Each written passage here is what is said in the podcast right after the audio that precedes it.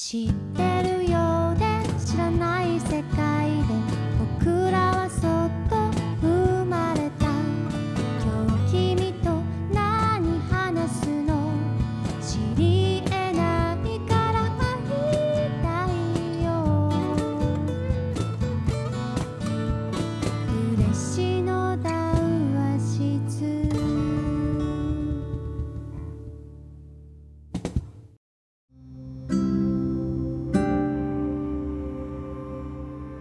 はい、今回も始まりました嬉しの談話室です。旅館大村屋の北川健太が市内外で活躍するさまざまなゲストとともにそれぞれの物語であったりこれまでの歴史を語っていろんな人に佐賀嬉野の良さを知ってもらおうという番組です。今回のゲストは牛丸の代表取締役であります近藤博社長です。近藤さん、よろしくお願いします。よろしくお願いします。こんな感じで話すの初めてですね。そうですね初めてね。まあ気にはなってましたけど。気にはなってました。うん、ありがとうございます。気にしていただきましてありがとうございます。近藤さんは、はい、もう本当に基本的なところなんですけど、はい、嬉野生まれ嬉野育ちですよね。そうですね。育ちっていうのは中学生からですね。中学生から嬉野なんですね。はいはい、小学校まではオバマ、はい、そうですか。うちの親が和食の料理人だったんで、旅館に勤めてて、はい、で、まあ、うちのおふくろが嬉野なんですよ。ああ、そんなご縁が。はいはい。で、小学校を卒業して中学校から嬉野に来て、それからまあずっとっていう感じですかね。はい、そうなんですね。うん、そしたら、いつまでずっと嬉野だったんですか、中学校。まあ、高校は武雄行って、うん、そこから卒業して、まあ、ちょっと要するに修行人みたいに出て、はい、で親父が亡くなって帰ってきたっていう、はいはい、その修行というのは料理人として。そうですね、レストランに調理場に入りましたね。それは和食ですか。いや、洋食で。もうお父さんのように和食ではなくて。そうですね、もともと洋食が良かった。洋食が良かったっていうよりはまあまあ、うん、本音を言うとあんまりやりたくなかったっていうだからその高校に行くのも、はい、嬉野商業高校だったんですよ、はい、商業高校に行けって言われたけど、はい、そこでまた自分の人生決めたくないな。あ、なるほど。で武雄高校に行ってあと3年間ぐらい、うん、なんとなく余裕を見てほしいなと考えたいと、うん、でそこに行かせてもらって武雄に行ったと。でも行ってまあ思ったのは武雄進学校だったんで、うん、まあ、みんな大学行くんですよね。そうですね、はい、クラスの中の、まあ、行かないのが 2,3 人ぐらい、うん、それだとなんかこうあまり大学っていうのにもこ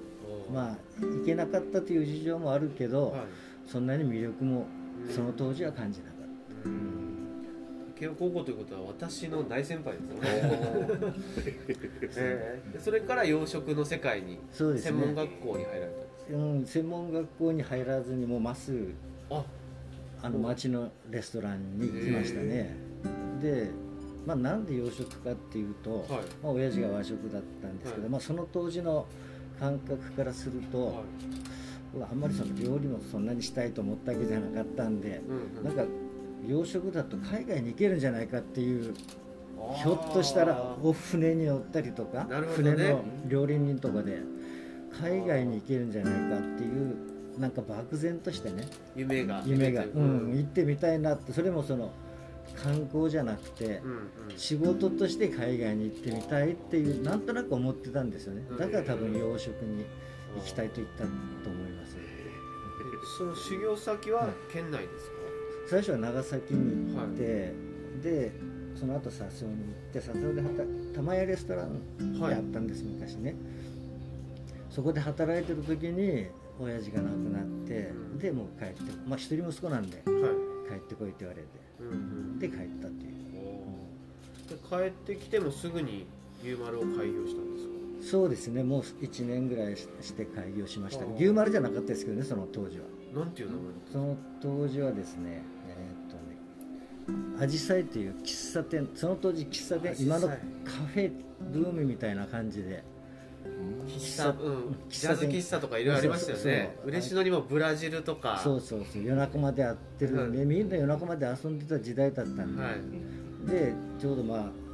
あ流行りでもあったし、もう何にも考えずにそれやったと。でまあそれがなかなかうまくいかず、うまくいかなかったんですけど、そのうまくいかなかったところで、まあ今の場所ですよね、まあご存知だと思いますけど、あそこがまだ高速道路が通ってなくて、で嬉野で降りてうちの前通って長崎まで行ってたんですよね。必ず通る道ですよね。でこれがまあインターがつながってしまって、高速がもうまあ交通量が半分になるっていうところ時期があったんですね。で今までのやり方ではうまくいかないだろうなと、もうなくなってしまうだろうなと思って、いいですかねこんな話でちょ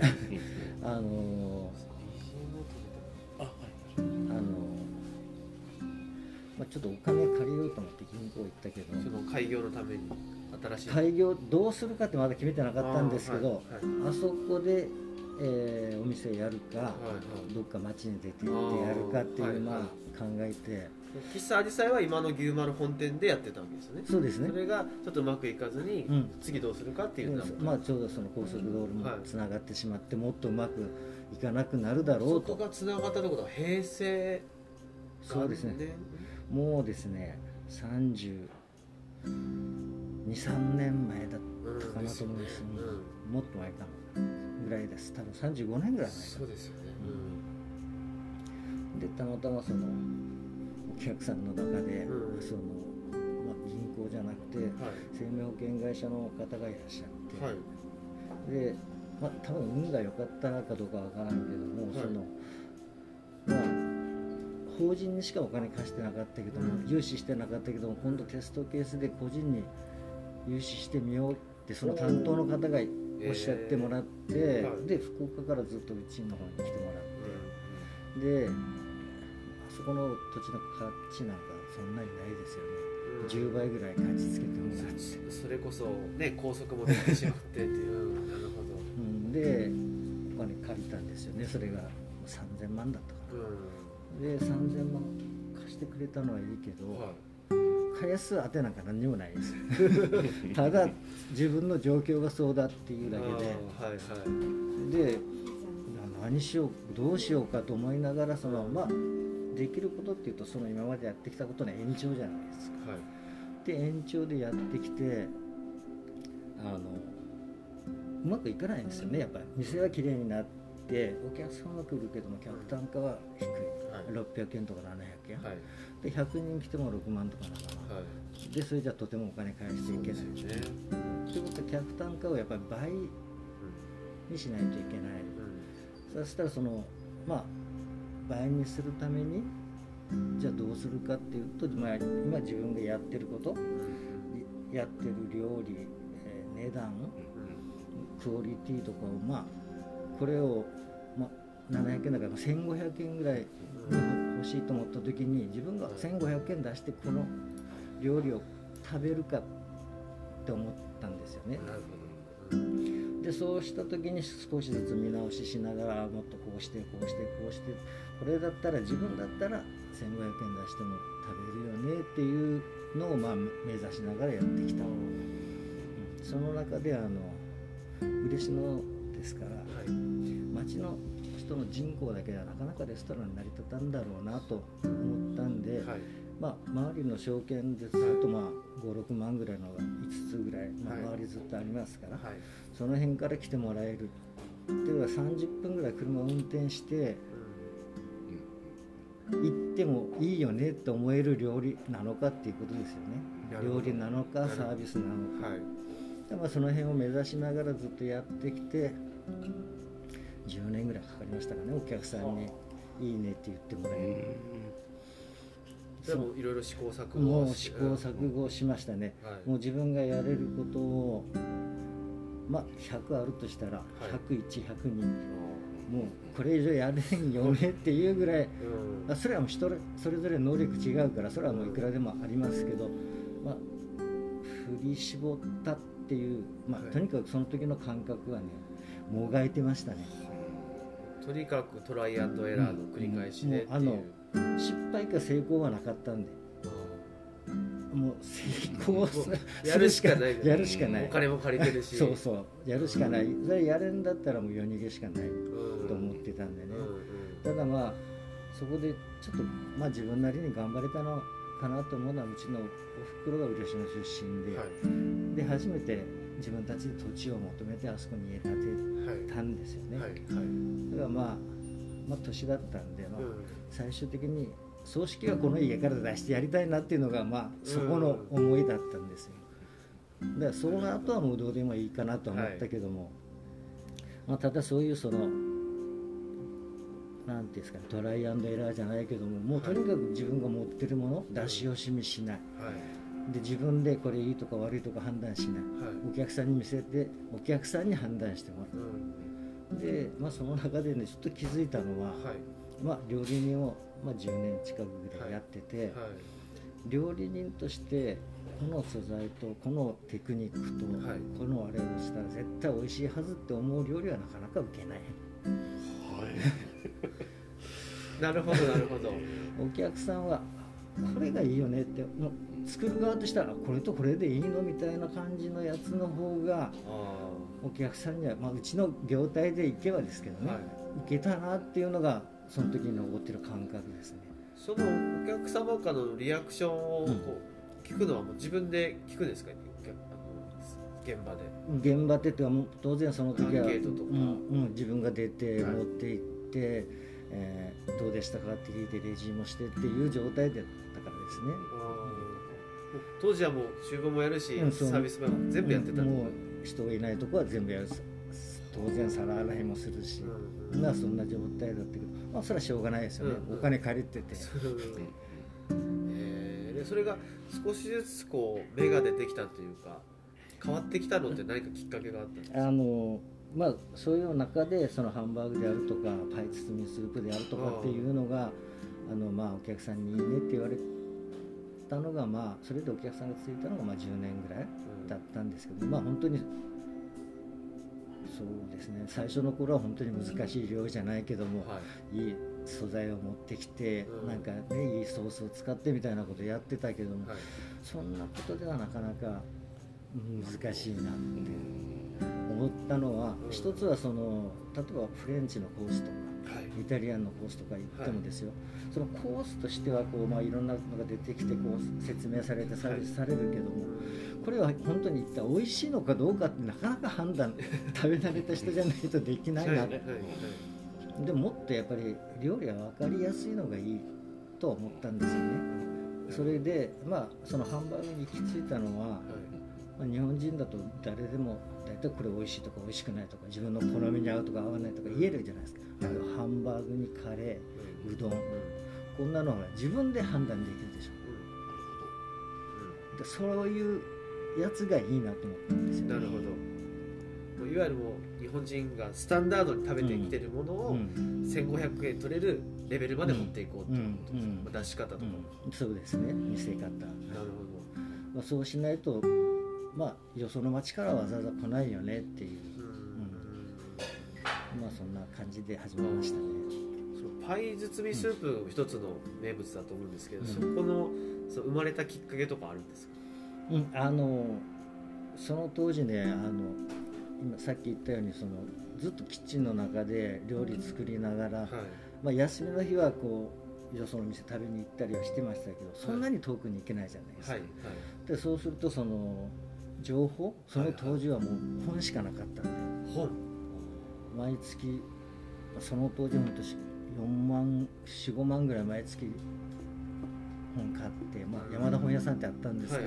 けど、そこから買って、で東京では今こんなのが流行ってるとか、こういうのが流行ってるとかっていう、まあ勉強の仕方しかなかったっていうことですかね。インターネットもないですしね。でそれでずっとまあいろんなことを自分なりの表現でやってきた中での一つだったっていうことですかね。パイ包みを出し始めた時のお客様のリアクションってどうだったんですか？正直に言うとスープ自体はですね、から相当そのお金かかってるんですよ、うん、ただ作り方は優しい、うん、ただオーブンに入れるだけだから、うんうん、そうですね、うんうんまあ、パイ生地練ってオーブンに入れるだけ、はいはい、作り方は優しいから、まあ、その作る側としてはそんなに手のかかった料理とは思ってないわけ、はい、ああ料理人かそうパイに乗せてスープ、ね、オーブンに入れれば勝手に膨らんで出来上がってくるっていう感覚なんで、はいはい、でもこういうのがお客さんはいいって言ってくれるんだなって、ね、子供ながらにですねあれが出てきてこう崩しながら食べるのかいろんな食べ方が人にあるんですよね崩してでも全部入れちゃう人もいれば、うん、パイをまず食べる人もいたりとか、うん、そこでいろいろそれぞれの牛丸道があるわけですよそうそう大塚さんもこの前福岡店に初めて行きました。ありがとうございます。そうパイ包みスープも食べましたけど、うん、やっぱその出てきた時にわーってやっぱ、うん、それ普通のスープとは違いますよね、うん、その段階でなんかこう、うん、一つ作業があるというか、うん、アクションがあるところがやっぱりいいですよね、うん、楽しいというか、まあ、だからそれはもう勝手にスープの方が一人歩きしていったっていう感じですね。お客さんが後からああがいいとかこうがいいとかつけた、まあ、さっきおっしゃったみたいにつけた方がいいとかつけなくていいとかっていう風になってはきたんですけど、最初からそれを狙ってるとかそんな話ではなくて、それもやっぱトライアンドエラーの一つ。そうですね、本当に一つ。それも最後の方に出てきたっていう感じですかね。他に社長が結構これいけるだろうと思ったけど失敗したやつとか。いやいや、もうそんな方が多いそれの末に残ったのが今のメニューですね。そうですね、本当に100やって100は失敗しますね。そこからあと1つ2つをひねり出せるかどうかっていうところになんか、まあ、諦めんっていうことですかね、かかってるような気がしますけどね。一応は喫茶店という状態でスタートしたわけだから、ハンバーグ屋さんではない。ない、全然ないですね。だからそのお客さんに伝わりやすい、分かりやすいメニューがハンバーグだったからそれが残ってい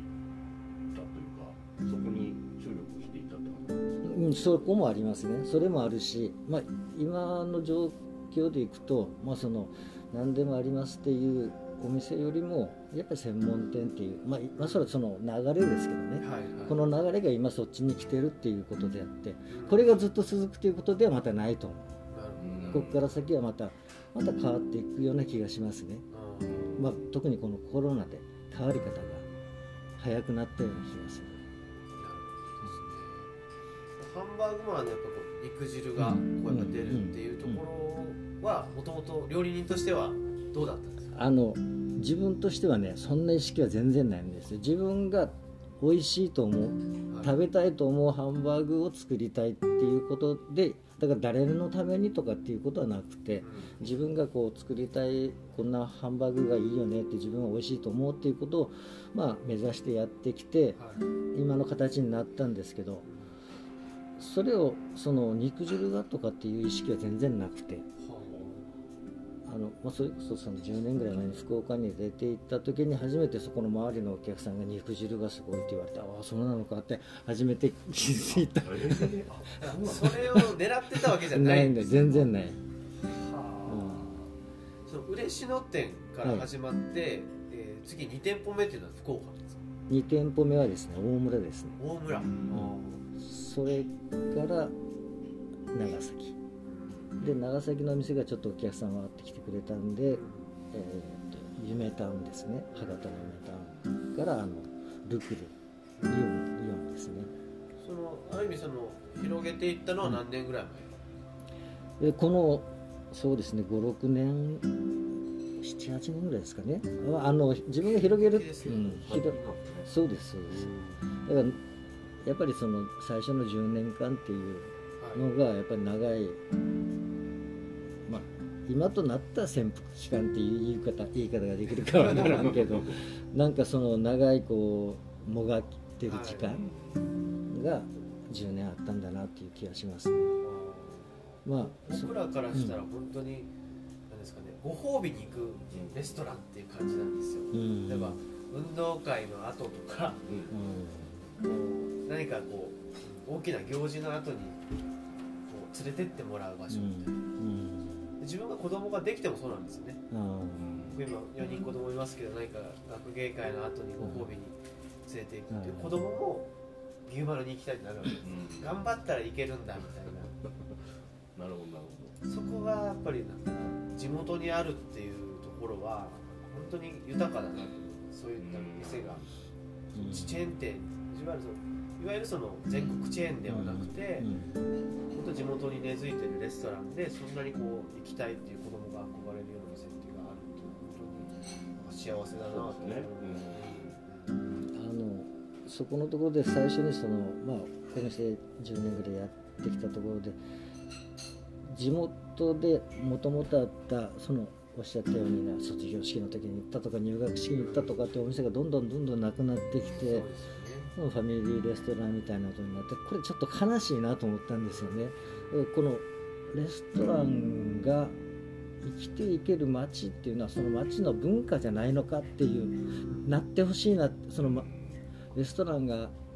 やっていけるような文化がある街になってほしいというか、それ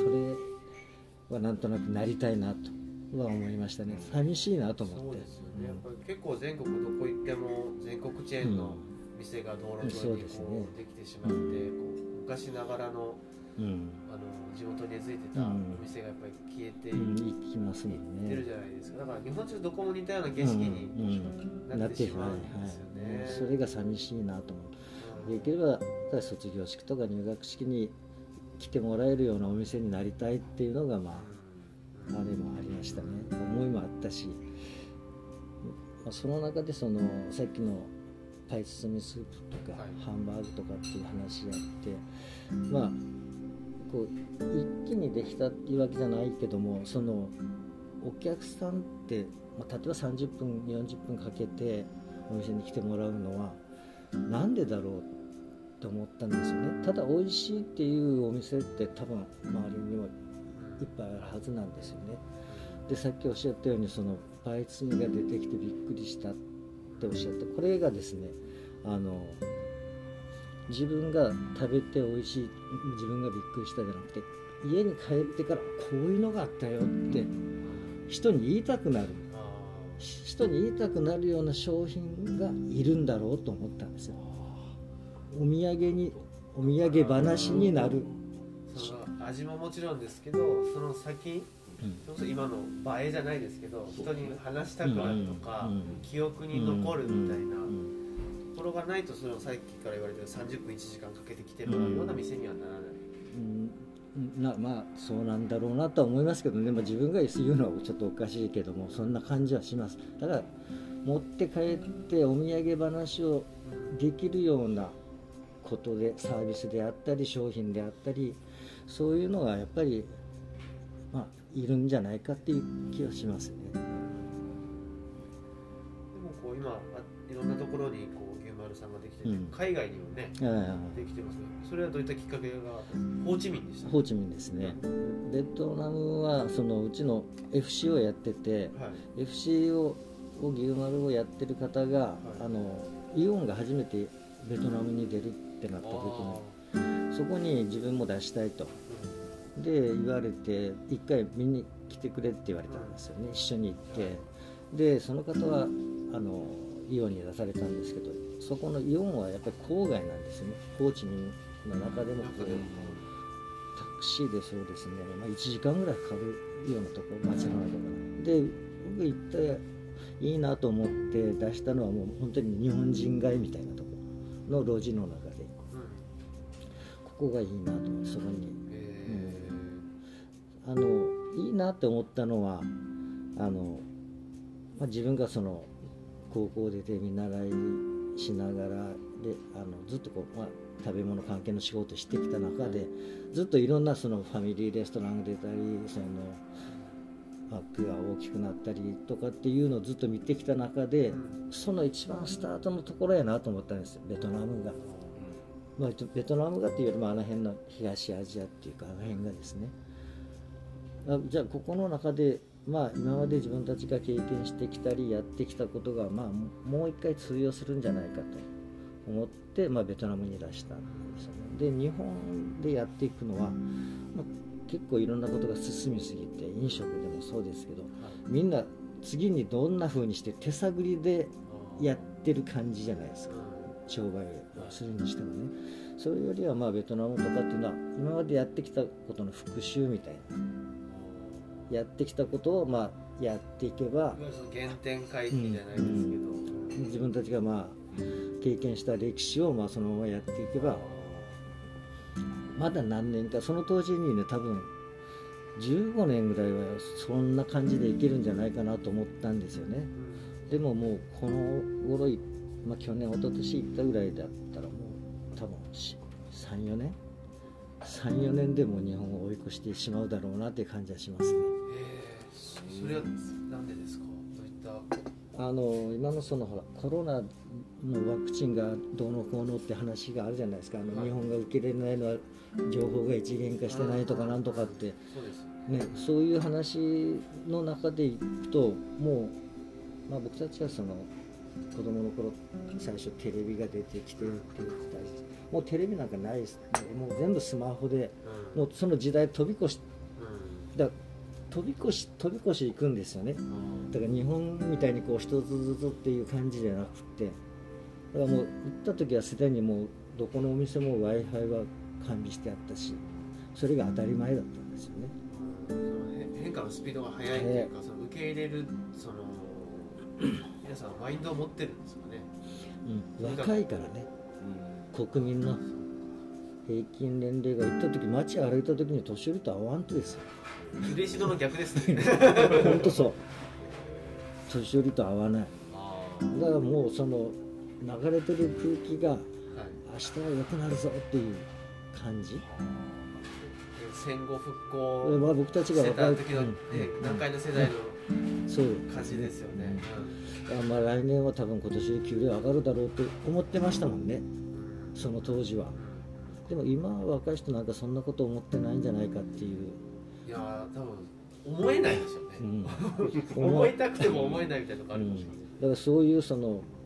次に希望が持てないっていうのはなんか寂しいなっていう、だからやっぱりやる気も出ないですよね。それこそ社長が最初ね、喫茶店から3000万融資受けて、特にこうがっちりとした計画ない中で、とにかくこう挑戦していったような気持ちを持ってる今の若い料理人ってあんまりいないような気がしますね。まあ、世の中がそういうのを評価しにくい時代にもなってるんですよね。昔はちょっとしたお金があれば、まあ、お店出してたけど、今はいろんなことにお金がかかりすぎる、まあこのコロナでちょっと変わりましたけどね、かかりすぎるっていう時もしばらくはあったんで、ただ、社長から見たこう嬉野の変化っていうのはどうですか？帰ってきた来られたも、いわゆる歓楽街としてにぎわいからバブル崩壊、リーマンショックってまさにこういろんな変化が街っていうの力はなくなっていってるような気がしますよね。これは日本の国全体の力もなくなっていってるけど、まあそれにつれてっていうだけじゃないで、まあこれは個人的な自分の考えですけど、まあ当然そのお金を使って旅行したりする人はいるんで、要するにもうその地域間の競争になるんですよね。街の中であそことこことかっていう話じゃなくて、当然だからその、まあ、例えば湯布院とか別府とか、まあ、いろんなところがあって、そういうところと嬉野と比べる、じゃあどっち行こうかって話になってくる、そうした時にそのじゃあ嬉野に来るメリットって何だろうかって選ぶ、だからそこのところがですよ、まあいろんな考え方があると思うけども、まあ、一番はその違いを出すっていうことだろうと、さっきの牛丸の成功ロードと一緒ですよね、成功ロードっていうわけじゃないけどもまあ違うっていうのが一番判断しやすい、そうですね、同じだとちょっといいかちょっと悪いかってなかなか判断しづらい、せっかく時間かけてお金かけていくんだったら、湯布院と嬉野ってどう違うんだろう、一言で言えるような個性が嬉野にあるのか、っていうかそれをまあ、今から目指していくべきだろうなとは思いますね。目指していく。だからそこのそのグランドデザイン、街としてのグランドデザインを誰がどういうふうに描くか、ここにかかってるような気がする。そうなんですね。僕はこういうポッドキャスト、ラジオとか、いろいろ今までイベントやってきたのも、そういう語る場がないんですよね。うんですね。僕も思って、ここ作ったのが、もともとなんかそういうこう話したい人がいっぱい集まってきて話してくれればいいなとは思ったんだけど、まあなかなかね、そう思ったようにはいかないのがもう普通なんで、だからそれでもまあなんとなくそっちの方向にまあ動かせるように自分なりに何かやっていきたいなと思ったんで、まあ興味も持っていたし、まあフェイスブックとかで渡辺さんがやってることも、これすごいよねっていうのも思ったんだけど、これが街全体でそっちの方向に進んでるかっていうこと、まあお金もかかることではあるけども、お金加減で進めることも多分あると思うんですよ。それからやっぱり進めていく、行った方がいいんじゃないかとは思いますけどね。そうですね、それもやっぱりこう会話しながら、アイデアを出し合って、トライアンドエラーをしていかないといけないんですけど、なかなかそんな場がないですよね。場がない、本当に場がない。場を本当にまず場を作りたいですよね。でいろんな意見を出し、やってみてダメなら次、やってみてダメなら次って言うしか多分ないんだろうなと思う。よっぽどその、まあ、天才的な人がいて、こうつったら成功しますよみたいなことがあればいいんだろうけど、やっぱそうじゃないし、街に住んでる人の意思っていうか気持ちっていうのも当然あるし。そうなんですよ。先ほどみたいにそのいわゆるスーパーコンサルがやってきて街を変えるっていうことって基本的にありえない。ありえない、はい、ありえない。まあ、その人がいなくなったら元に戻るっていう、やっぱり僕らが住んでるこの市民が自分たちで考えて動かせるようなマインドとかこう仲間づくりみたいなのがないと、結局お金とか予算がなくなっちゃったら終わり、そうですね、そのこの間、まあ、渡辺の社長とお話しされてた、その補助金が出てる後のことが一番大事みたいな話だったじゃないですか。そういうことですよね。だから最初に補助金ありきじゃなくて、補助金がなくてもやれることを始めながら、そこに補助金があったらよかったよねぐらいのスタンスでいかないとなかなか厳しいかも。そうなんですね。まずやりたいことをやって、それにたまたま補助金がついてくるっていうことが本来の補助金だと思うんですけど、今はほとんどの行政の補助金制度ってその補助金があるから何かやろうかとか、イベント会社に何か企画させようっていうのがあって。順番が逆なんですね。逆ですね。本当に逆だと。で、そのまあコンサルタントに頼むのもいいけども、だから街をどうしたいかっていうのを自分たちである程度こう思いながら頼まないと、丸投げしてしまって、そっちがじゃあこんな街はどうですか、こんな街はどうですかって言われるのはなんとなく違うよなっていう気が しますね。社長はこの今ね、牛丸さんではなくて運営されてる嬉野カフェという場所ですね。シーボルトの圧縮の道路向かいに、昔旅館だった場所をリノベーションされてカフェを運営されてるんですけど、ここを運営しようと思ったその思いっていう最初のきっかけみたいなのがある。きっかけはですね、こんなこう嬉野、まあ自分の中では嬉野らしい建物だと思ってるんですよ。ここと前の玉屋さんと、でもう一つ向こうに松尾乾物屋さんってこう、あそこもまあ古い建物だったんで、それがこうあって、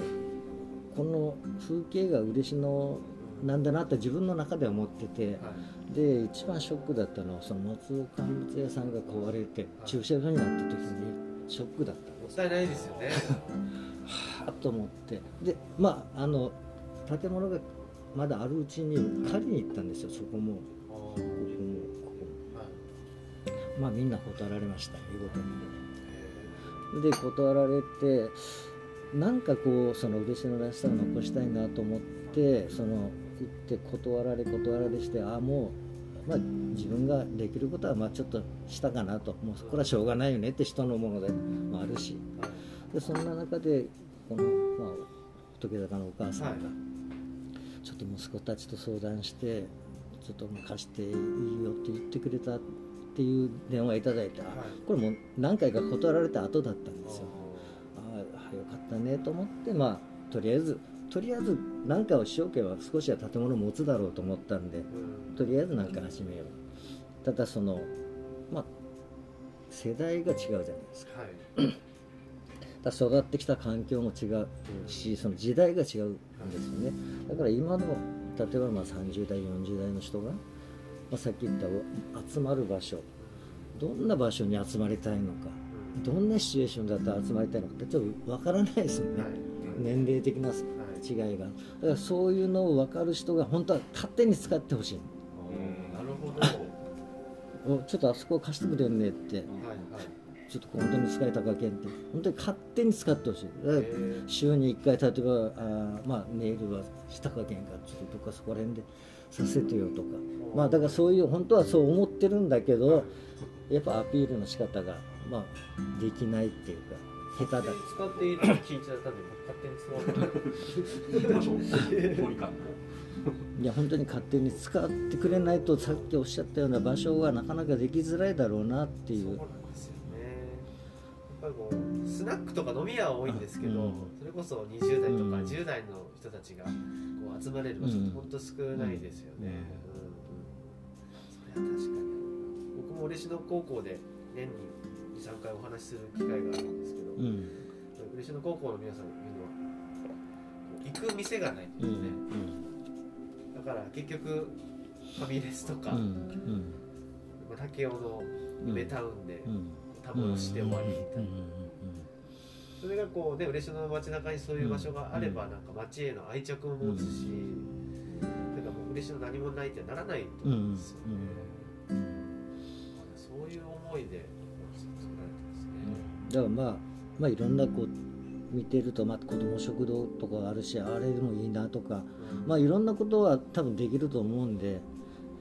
ただ自分がそこに入ってやるかっていうとなかなかこれが難しいんですよね。だから本当にやりたい人があったり使いたい人があれば任せても全然いいなとは思ってるんですけど、この前ね大塚さんが福岡店に行かれた時になんかこう店内嬉野まで何キロもあるんですよなんか電車みたいな感じ。あそうですね、あれ嬉野からこう電車ないけども家に乗ってきましたみたいななんか特急列車みたいな感じの席があるんですよ、はい、でそこでなんかまるでこうなんか駅弁を食べるかのような感じの雰囲気を、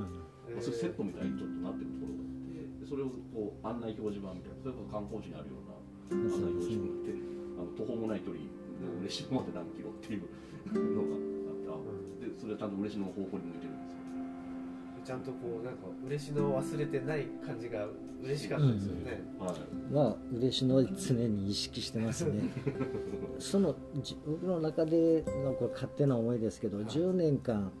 そんなにお客さんが毎日わーって来てくれなくてもやれてたっていうのはやっぱり町の人が潰れない程度に利用していただいた、これが多分大きかったんだろうなと思います。ただその期間が持ちこたえられんやったら当然今もないわけで、だからこれをなんとかこうなんていうんですかね、恩返しっていう言い方はちょっとあれなんだけど、まあ何回こう返せることがあればっていうのは常にね思ってますね。なんかあれなんですよね、話聞いててすごいこの社長の考え方一貫してますよね。なんかその変な自分のエゴがないというか。英語はないとか、うん、ちゃんとこう全体の中の自分みたいな、そうですね、役割探しをされてるというか、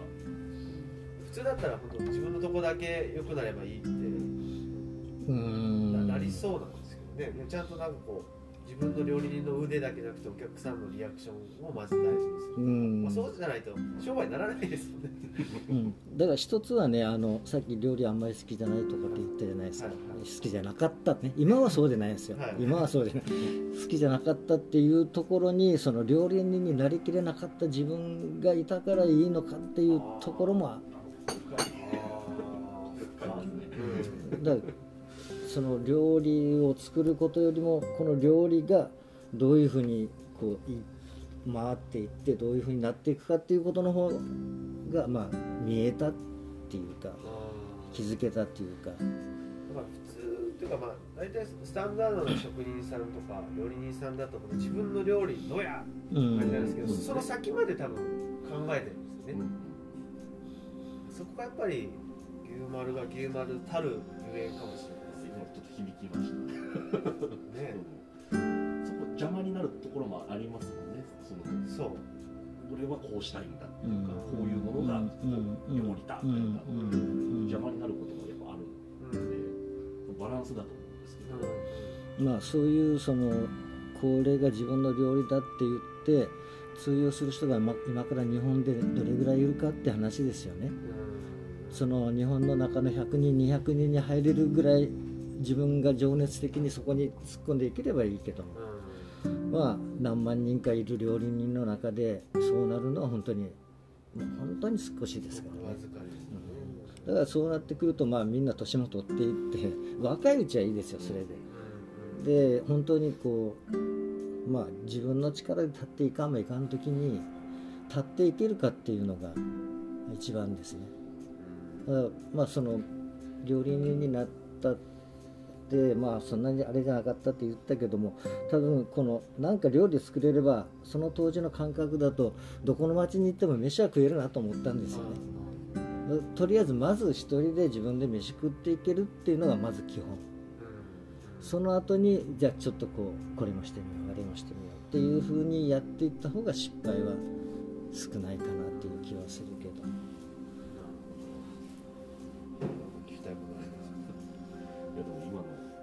僕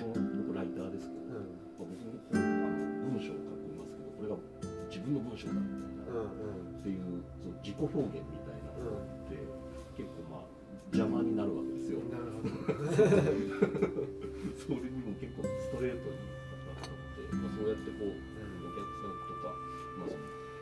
客さんとか、まあ、コミュニケーションとかそういったのを見ながら、反応とかを見ながらどれが一番こう喜んでもらえるのかっていう、そういうされていった経緯っていうのはものすごく参考になるし、嬉野全体にもつながる話だなとすごく思いました。そうですね、でもそのおっしゃったその自分の文章自分の書き方っていうのはその先なんですよね。それがどう届いていくか、その先に自分が書きたいことができるようになる場面が出てくる。一気にそこじゃなくて そこのところを通り越せば本当に自分の言いたいこと自分の書きたい文章を認めてくれるようになるんだろうなと思いますよ。その先を見るようになってから、じゃあこういう文章が必要だよねとか、そういうふうになってからいろいろ仕事がやりやすくなっていうのをすごい自分で感じているので、すごいそれで結構ビーンときてくれてね、やっぱりそうなんだっていう感じですね。こう今さん今全部で何店舗あるんですか？今12ですかね。とベトナムに2ですかね。14店舗。結構こうチェーン店化していくと、フランチャイズ化していくと、目が届かなくなるっていうところもあるし、だんだんこうコンセプトがブレていったりとかあると思うんですけど、どういったところに気を使われてるんでしょうか？10店舗前後だとまだそこまではないですよね。ただそのために、まあ牛丸の思いであるとかなんかそういうのはちょっとこう作ったりはしますけど、こんな風にして話して自分のこう思ってるよとかああ思ってるよとかっていうのがやっぱり一番伝わるかなっていう気がしますね。それはそのスタッフの方に、そうですね、それはこう定期的にやられてるんですか？まあその相手の人がそういうのを欲してるかどうかの状態ですよね。相手の人がそれを求めてないのにいくら言ってもこれ何にもならない。だからそこをちょっと見ながら今は行った方がいいとか今はこんな話だとかじゃないですかね。理想の上司押し付けない感じがそうこの社長は押し付けてないんですよね。そうですね、確かにそこがなんか、成功のゆえんというか、なかなかできないですよ、そうですかね。自分がこう今までこう生きてきた中でね、そんなに最初から何もかもできたかっていうとやっぱりそうじゃない。いろんなことをやっぱその年なりの考え方で年なりのやり方でやってきて、で失敗しながら何しながらってこうやっていくじゃないですか。だからまず失敗はさせてやろうと思ってるんですね。小さい失敗はたくさんしていい。で小さい失敗をたくさんする人は大きな失敗をしなくなるんで、ね、失敗はとにかくたくさんしていい。で自分がこうやりたいとかああやりたいとかって思ってるのを、例えば上がそれダメそれダメこうやっけんこうやっけんダメやろっていくら言葉で言われても、自分が感覚としてあ本当にダメやったって思わんといつまでも心の中に残るじゃないですか。あの時あれはあの人とね片付くも上がらんねとかっていう思いを持つよりも、やってみて失敗しててやっぱりこうやったよねって、じゃあ次はこうしようかっていうふうにしていかないと、人ってやっぱりこう進んでいかんような気がする。子育てもそうなんだよ。子育てなんだよ。つけてないんですよね。そこが押し付けがちじゃないですか、自分の思いとか。そうですね。これは失敗だってこっちで言いたくないですよね。ちゃんと受け止めろみたいな。それはすごい。すごいっていうことは全然ないと思うけども、それはそういうやり方しかできなかったっていうのもあるかもですね。だからまあ。嬉野で中学校から、まあ、高校まで育っていって、まあ、同級生とかぐらい知ってるわけね、あれあんな人間やって。でまああんまり言いたくないけども、あれにできるってやったら俺もできるさって思ってほしいわけ。みんな最初から諦めるんじゃなくてみんなその人の能力っていうのは変わらんんですよね。でその能力が出そうと思うか思わんかっていうのはその人だけだから、出せるのもその人、出さんようにするのもその人。だから人ってこうやる気にさせれるかどうか、そこにかかっとるような気がする。でやる気にさせてくれれば人って勝手に勉強するもんね。自分で。そうですね。学校に行ってた時よりも卒業してから勉強した方が頭に入ったりしますね。まあ学校の勉強って、まあ、今後から考えると。勉強の仕方を教えるところで世の中に出ると、これ新入社員の人に言ったけど、学校の時は1年生の教科書2年生の教科書1年ずつずっと教科書を与えてくれて、こことこことここまで勉強しなさい、次ここから試験できますよっていうようなやり方で勉強してきたつもりやけど、社会に出てくると自分で教科書探して自分で足りないものを見つけて自分で勉強していく。その今まで学校でやってきたことなんか本当に勉強のやり方を教えてもらった。でこれ学校出たから安心するんじゃなくて、次はもう自分で教科書を探して自分で足りないところを探して、これが1年で卒業する必要はないけども、同じ学科でもこの人は半年で行く人もあれば2年かかる人も、それはもうその人個人個人でいいけども、自分で何かを探しながらやっていく。そうすると、40、50その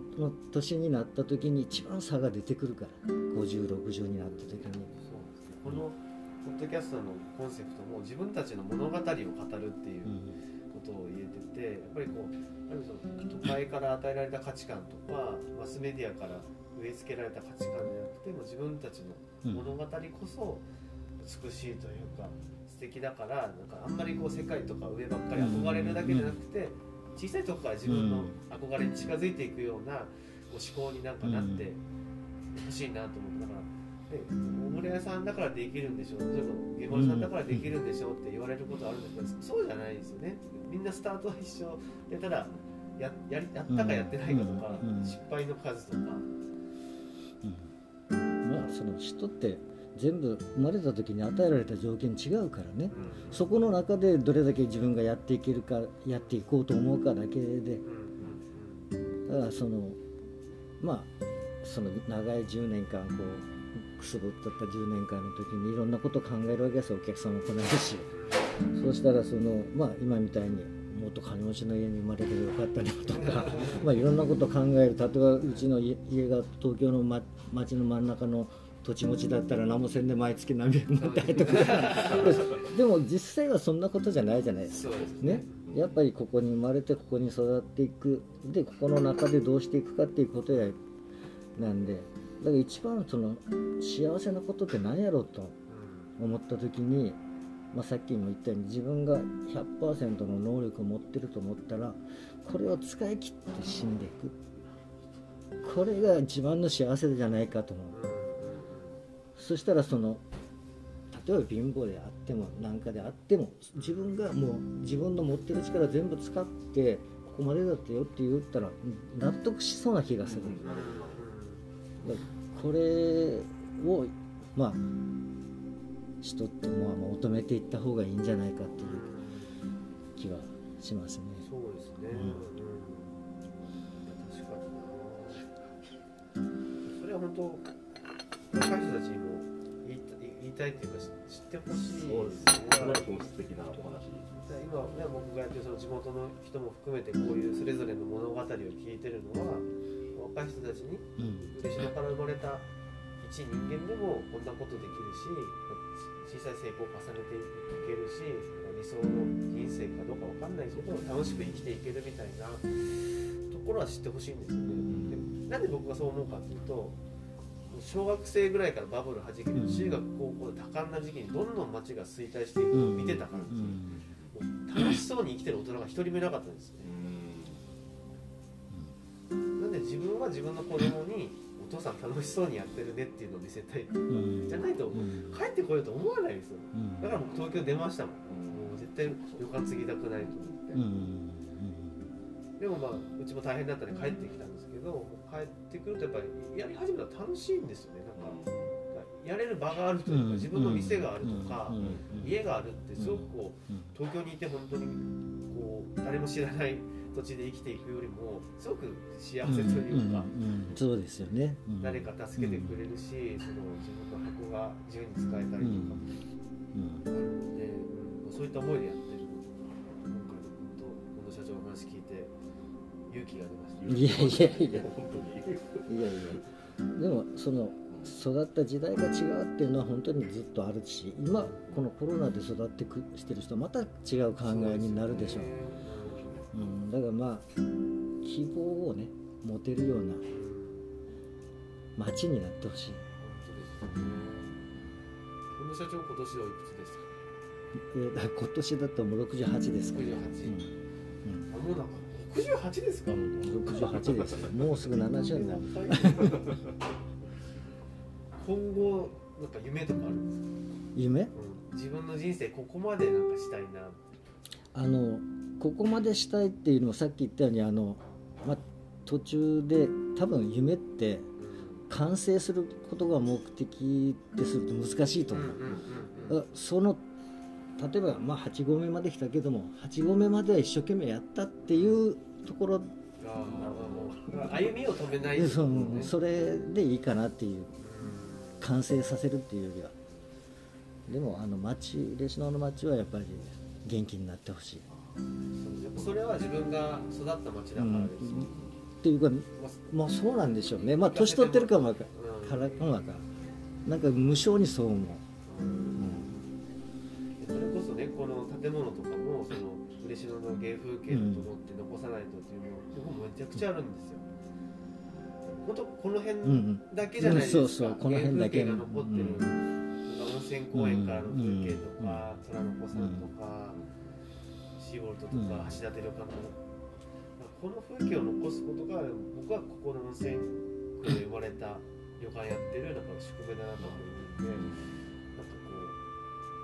うまだまだですね。社長みたいに大きな投資はできません。投資はできないけども川向こうのね、元保養施設買って今移住してきた若い人たちがこう創作活動とかコーヒーさんでやったりとか、なんかそういうふうにこう街の建物を残したり風景を残すっていうことは本当なんかこうシンパシー感じるというか、なんかこう結構こう段階の世代の人たちって新しい建物建てがちなんですよそうですね、新しい箱作りがち、の時代でなんかもう建物あるから、うん、そこをリノベーションして使う方が絶対その街のそのちゃんと文脈に沿ってるというか、うんうん、突然なんか今のちょっとこう安い建築資材で作るとどこも同じような建物になってしまうのがほんと味気ないっていうか、あとゆうまるさんがそれぞれ建物本店のがやっぱり雰囲気あるんですよ、うん、そういったところまでこうワクワクするというか、ただの洋食屋さんじゃなくて、うん、建物自体もすごくこだわって当時、うん、そうですね、こだわってるよね、あれねそうそう、この建物すごい、だからモールの中の店舗っていう感じじゃ全然なかったです、だからそこがね、うちの弱点ですよこだわりすぎちゃそうそうそうそうモールにそんなお金かけるかってね、だからそのああいうところに出ると周りの企業ってもう100億とかなんかそんなところばっかりじゃないですか、うん、企業の大きさがね、はいはい、だからそういうところと戦っていくかっていうふうに、まあ、ここでは感じられないようなふうになってきますので、うん、そのとこでいやどうしようかと思ってもできることはそんなにたくさんはないんで、だからもう、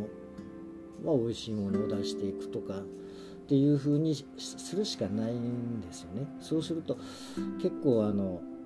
まあ行かれたような博多店なんかはうちが入る前はもう3つぐらい変わってたんですよ。あ、そうですか、うん、でうちに変わってからもう10年ぐらいになりますもんね。だからまあそのわーっていくことはないけども、なんとなくこうじわじわじわじわみたいな感じ、どこのショッピングモールに入ってもこうわっていってこう落ちるってことはない。あえてブームを作らないというか、そうそうそう、それが一番怖い、うん、ブーム作ると終わりますからねそうそう、それが一番怖い。それこそ、その日常というかスタンダードにしていくのが一番難しいことではあるんでしょうけど、うん、店としては息長く、うん、